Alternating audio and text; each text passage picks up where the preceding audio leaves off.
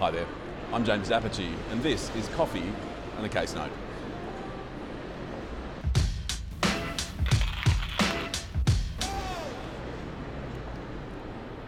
Today, team, we are talking about an application to have an ordinary costs order transformed into an indemnity costs order.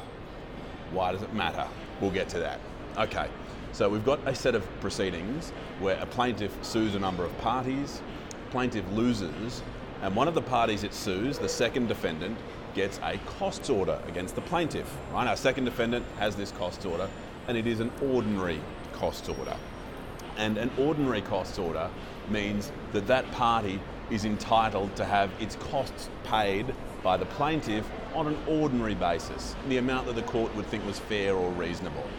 Now, we can have a lot of arguments about how much that is, but one working figure sometimes used is that it might be something like 70 to 75% of the actual costs incurred. Another type of order is called an indemnity cost order, and it is what it sounds like. Um, it is the court attempting to indemnify the party who gets the cost order for all of the costs it has paid its solicitor, all of its solicitor client costs. so before we got fiddly there, remember we were dealing with a plaintiff whose claim failed, and the second defendant got ordinary costs against the plaintiff. But the second defendant says, uh, uh, uh, I don't want ordinary costs, I want indemnity costs. So that is what this application is all about. Now, if you are going to seek indemnity costs of this kind, you really need to set out the conduct of the party who you are alleging, asserting, submitting ought to be liable to pay these costs. And you really need to show the relevant delinquency. You need to set out that the conduct, and not the conduct at the heart of the matter, the breach of contract or the negligence or whatever it might be, but the actual conduct of the legal proceedings, the way they run the case. You have to show the way they run the case is relevantly delinquent, that it's plainly unreasonable. So this is what the second defendant has to argue this time. The second defendant has to say, look, what the plaintiff did in running the case was plainly unreasonable. And to give away the order, the second defendant succeeded in doing that. So that meant that the second defendant got its indemnity cost order. Now, why? There are a number of reasons why. Uh, firstly, the plaintiff failed to comply with what we call a guillotine order. And you know what a guillotine is, it drops down and chops things off. A guillotine order in relation to the production of evidence is where the court, in management of the case, says you have to get your evidence on before date X, and if it's any time after date X, date X plus one, well, then you need leave of the court um, to rely on that evidence. And in this matter, our naughty old plaintiff didn't comply with a guillotine order. Now, the naughty old plaintiff did a couple of other things, including serving a, an expert report that it said was a report in reply, but which actually led brand new evidence.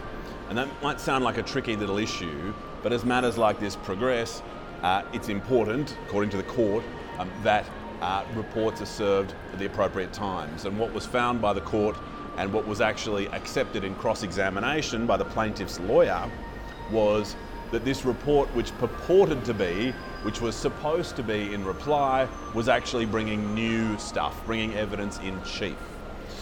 What also happened is that the expert evidence served was not in compliance with the expert witness code of conduct, so that was another breach.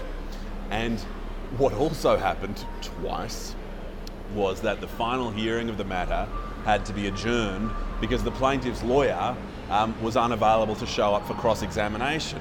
And as it turned out, uh, including on the basis of that reply point I mentioned to you a moment ago, that cross examination was going to be really relevant to the case.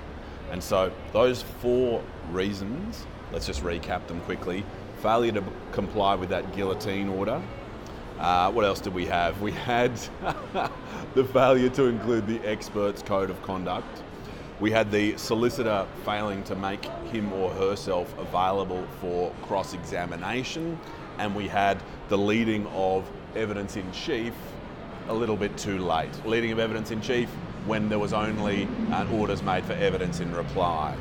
All of that was found to be relevantly delinquent. It was found to be plainly unreasonable, so much so that the court agreed with the second defendant, forgive me,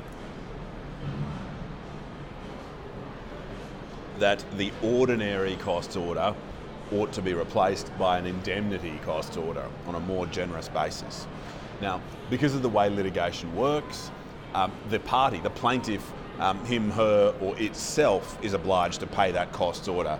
But the judge makes an ominous comment, makes an ominous, forgive me, comment at the end of the judgment to say, look, a lot of this relevantly delinquent conduct, a lot of this plainly unreasonable conduct, is actually the lawyers going about their work. And so the lawyers and the plaintiff might want to have a conversation amongst themselves about who bears the liability for those cost orders.